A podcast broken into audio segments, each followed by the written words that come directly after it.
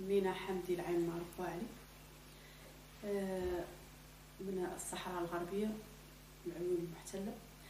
آه، متزوجة ولي ثلاث أبناء. آه، ضحية اختفاء قسري من طرف دولة الاحتلال المغربي. مجازة في القانون العام في 2016 بدايتي مع والله السبب اللي خلاني استميت في نضالي ونوهب وقتي وحياتي كاملة لهذه القضية. وأني من البدايات أنا وعيت على الاحتلال. في البداية وعيت على حي كأنه خيم عليه الخوف وأشباح. والله لأن كل ليلة كل صباح نوعا وحنا ترك الصغار نسمعوا فلان اختطف فلان رفدوه البارح فلان جاو كذا فلانة مشات فلانة والحزن يخيم على الجميع. وامي لابسة السواد دائما وثرها هي قسمت على نفسها أنها اللي تم لابسة ذاك السواد إلى حين تتحرر ارضي ولكن أنا صغيرة ذاك ماني فاهمته. نسمع هذو الكلمات نسمع ذا الكلام غير ماني فاهمة. على هذو العيات كاملة لابسة السواد وعلى أمي تحلف عنها ما تقلع السواد. آه هذا السواد اللي عقبت أنا فسرته وهو آه تقريبا جل العيات أكثرهم اللي لابسات السواد هم زوجات مختطفين أو زوجات آه، مقاتلين التحقوا بجبهات القتال أو زوجات شهداء. وهذوك العلايات اللي بقاو هذو اللي حازنات كيف والد يعني أهاليهم كاملين هم قسمهم عنهم إلى ما التحقوا وتحرت الأرض عنهم ما لهي يقلعوا ذاك السواد. هذا أنا فسرته عندي 15 سنة 16 سنة. دخلت من ضمن كيف الشباب الصحراوي كامل ذاك الوقت خلايا السرية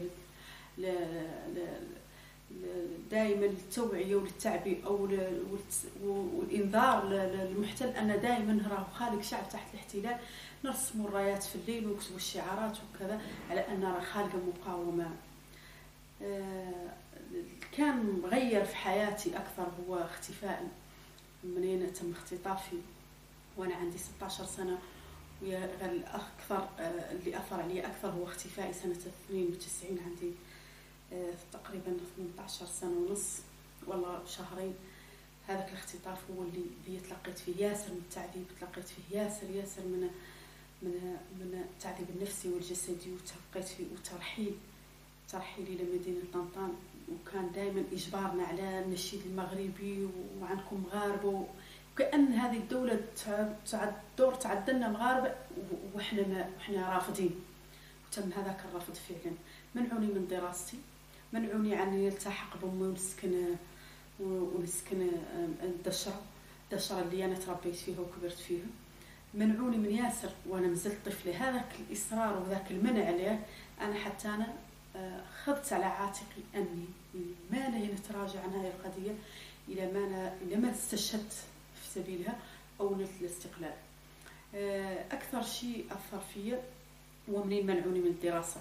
وأنا كنت نبغي نقرأ ونبغي القرايه من علم الدراسة ولا غير أنا حلفت قدام ممثل آه، السلطة في طنطان مدينة طنطان جنوب المغرب اللي هاجروني لها. أني لهي ندخل الجامعة ولو عندي 40 سنة. وكان في بالفعل عني دخلت الجامعة عني عدت بكالوريا في سنة 2012 2013 ودخلت الجامعة وأنا عندي 40 سنة فعلا. كانت هذيك لحظة مؤثرة لأني بلوغي 40 سنة. أنا فعلا قاعدة في مدرجات الجامعة وكانت هذه اللحظة المؤثرة في حياتي فعلا. بكيس هذاك النهار. آه، لأني بعد عشرين سنة فعلا تحقق ذاك الحلم.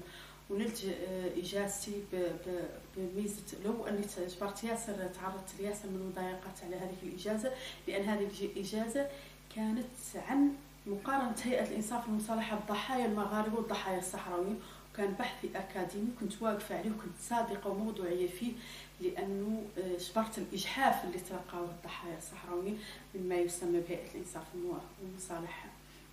تجربتي مع العنف وهو آه، هذه المظاهرات اللي بديناها من مع آه، ما نتحدث عن التعذيب اللي تعرضت له وأنا طفلة لكن نتحدث عن العنف اللي تلقاه من انطلاقة انتفاضة الاستقلال 2005 لليوم وآخره. هو هذا الكسور اللي في يدي نحملها من آخر مظاهرة يوم 23 ديسمبر 2020 وأنا اليوم 26 دس آه، يناير 2021 هذه الكورسور هي أثر عنف وتعنيف في المظاهرات السلمية. هذا الدليل أن اليوم في 2021 اللي تم مستمر. كنا مناضلين من أجل الاستقلال والحريه والاستقلال وعودة الشعب الصحراوي اللي في الشتات واللي في اللجوء إلى أرض الوطن. واللي تموا تموا مواصلين هذا النضال هو اللي كنا عليه سابقا وهو اللي عليه إحنا اليوم واللي تموا ماشيين فيه.